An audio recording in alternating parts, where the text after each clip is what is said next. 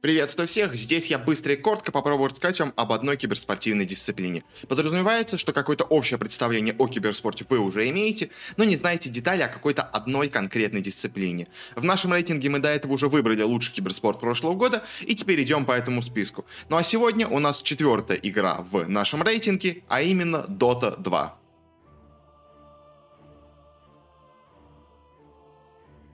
Пару слов о самой игре. Она относится к жанру моба. В матче принимают участие две команды по 5 игроков, где каждый человек играет на своем уникальном герое. Основная цель игры — это стать достаточно сильным, чтобы сломать вражескую базу. В последнее время принято расположение 2-1-2, то есть 2 игрока с каждой из боковых сторон и по одному игроку в центре.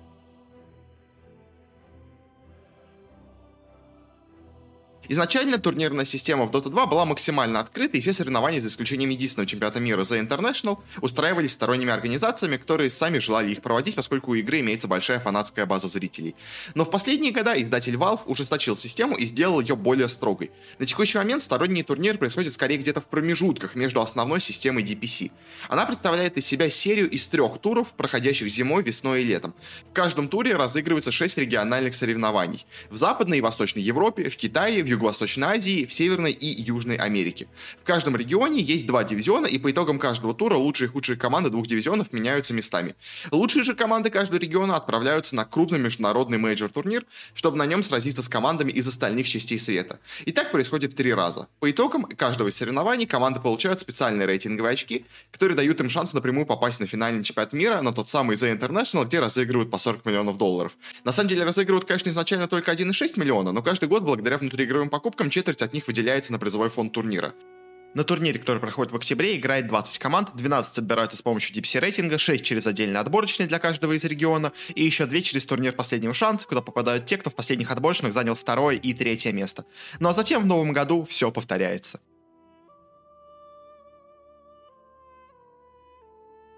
Исторически, вспоминая самые сильные команды и игроков, стоит отметить, что большинство времени лидерство между собой держат или китайцы, или европейцы. Лишь один раз американская команда Evil Geniuses с PPD, Fear, Universe, Aoi и 16-летним Сумаилом смогла стать лучшей в мире. Наверное, самой легендарной командой в истории можно назвать нашу восточноевропейскую команду Na'Vi. Они стали чемпионами самого первого чемпионата мира и далее проигрывали в финале во 2-м и 3-м турнире. Главной их звездой был тогда молодой игрок средней линии Дэнди. Не менее легендарным является и Керри команды Хвост. Ну а мозгами команды были 2 игрока поддержки, Папи и Куроки. После ухода из коллектива каждый из них собрал свою команду, а именно Secret и Liquid/Nigma соответственно.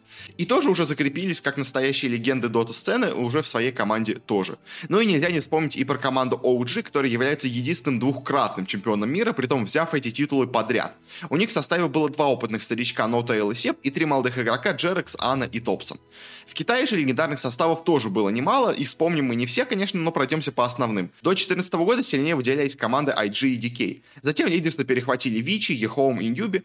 Позднее, вплоть до текущего момента, больше стали выделяться у нас ребята из коллектива LGD. Но при том все эти китайцы и клубы на самом деле существовали одновременно и постоянно боролись между собой.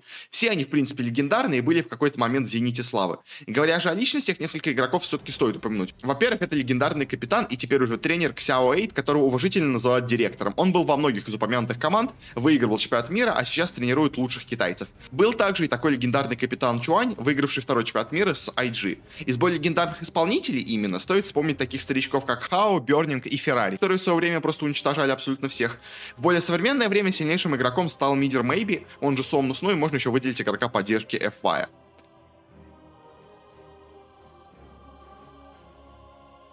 На текущий же момент положение дел по распределению сил примерно такое. Самой сильной командой в мире, наверное, является китайский коллектив PSG LGD с игроками Ами, Nothing to Say, Fabian, Xin Q и Y. Из Китая стоит также еще выделить коллектив Астер, Смане, Ори, XXS, Бабока и PQ. Из Европы стоит упомянуть также, наверное, 2 коллектива. Это команда OG, которая после 2 чемпионств взяла себе полностью молодой состав в лице Юраги, BZM, Амарза, Факер, Тайга и Миша. И более классическая команда Liquid с Матумбамен, Микки, Зай, Бокси и Инсенни. Из нашего уже СНГ региона стоит выделить действующих чемпионов The International в лице команды Team Spirit с Етора, Торонто, Токио, Коллапс, Мира, Мипошка, ну и их тренером Сайлентом.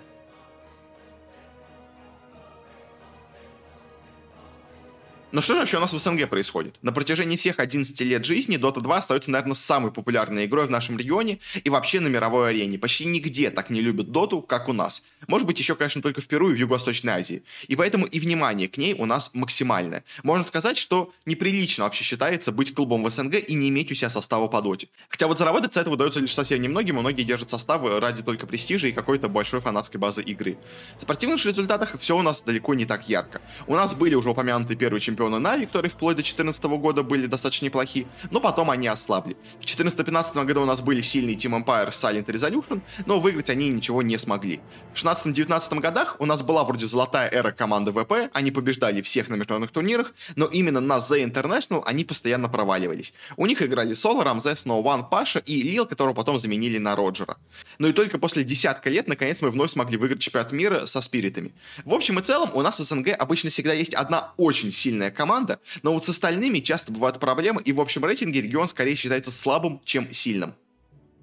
Вот таким получился мой краткий обзор киберспорта в Dota 2 в 2022 году. Основное и базовое я вам рассказал, надеюсь, вам было интересно и в голове у вас все это не смешалось. Ну а если у вас есть рекомендации и советы по формату, то милости прошу в комментарии. Ну и всем хорошего, до скорых встреч, а пока что пока!